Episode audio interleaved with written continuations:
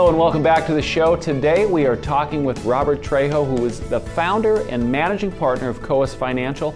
Now, Robert, we've been talking about a lot of stuff uh, fiduciary, your firm, what you bring to the table, which is awesome. I want to talk about the educational element and the focus that Coas Financial has there. Yeah. Um, don't want to embarrass you, but uh, one, you are a member of the Society of Financial Awareness. Right. Can you tell us a little bit about that? Uh, SOFA, yeah, the Society for Financial Awareness has been a great partner of ours. It's a nonprofit 501c mm-hmm. um, whose mission statement is educating uh, communities, uh, one community at a time. Uh, financial awareness and financial education is a big part. I mean, at the end of the day, we truly feel that clients do have the ability to manage their own portfolios. And uh, it's very rare that you hear firms say that, mm-hmm. but I do believe that it's possible. And every client has the ability to do that if they so desire. But it starts with the educational component. So, our partnership with the Society for Financial Awareness basically has us doing financial workshops across the country, mm-hmm. um, educating people on topics that are generally underserviced, specifically taxes, uh, retirement income, and Social Security. It's funny that you say that they're underserviced because those three things taxes, Social Security, um, and the uh, income. And income, thank right. you, and income. Uh, that those three things are something that affect everybody. That's about as universal as you could as you could get. You, you, you're right on it. I mean, the reality is that's what led us to Coas Financial is finding the need. Uh, it's, re- it, it's strange that that need exists, but the need to educate clients in those underserviced uh, aspects is tremendous. Uh, most people do not have the answers to questions out there, and those resources are not readily available. Social Security is probably the biggest component of that. Yeah, now with Social Security, um, I understand that you have a designation Yes. That is all, a very rare and very lofty designation. Tell us what that is. That is the National Social Security Advisor, the NSSA designation, which is the highest uh, accredited credential that you can receive in the Social Security field.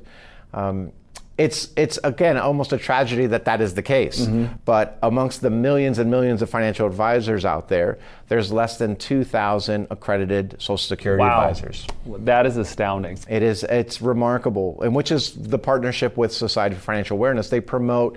Um, us with that designation to help the community better understand Social Security.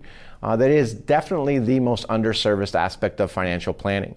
Uh, most clients uh, have a lot of questions that they've never received answers for. The Social Security Administration themselves is overwhelmed sure. by the amount of people that they are trying to service and cannot provide the resources necessary to get those answers to clients.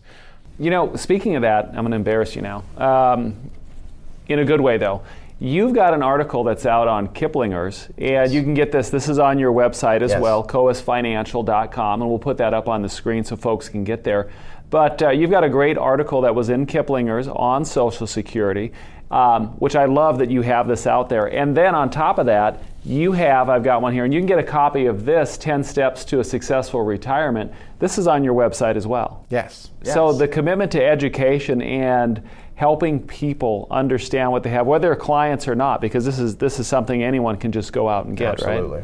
right? Um, that is that is awesome. So in the in the workshops that you do, what are the are there any key hot topics that come up in particular when it comes to Social Security? How important is Social Security planning anyway? it, it is probably the most important thing. Any in any client that comes in our firm, the first thing we want to do is a comprehensive Social Security analysis.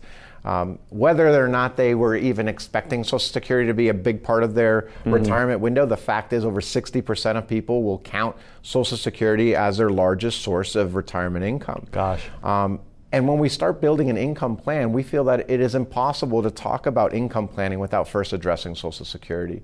It is one of the guaranteed income streams that everybody has uh, available to them. Mm-hmm. Um, and when we talk about planning for income, we plan for solving for the gap, is what we call it. That is taking our guaranteed income sources, Social Security being the first and foremost, mm-hmm. and we compare that to our spending needs in retirement. That shortfall between our spending and our guaranteed income is the gap. Right. And then and only then can we start doing an income plan to solve for that gap? But without first maximizing our Social Security benefits and knowing that there's different options for different people based on whether they were born prior to 1954 and they have sure. access to restricted applications, or born prior to that and they're talking about spousal benefits, survivor benefits, um, children's benefits.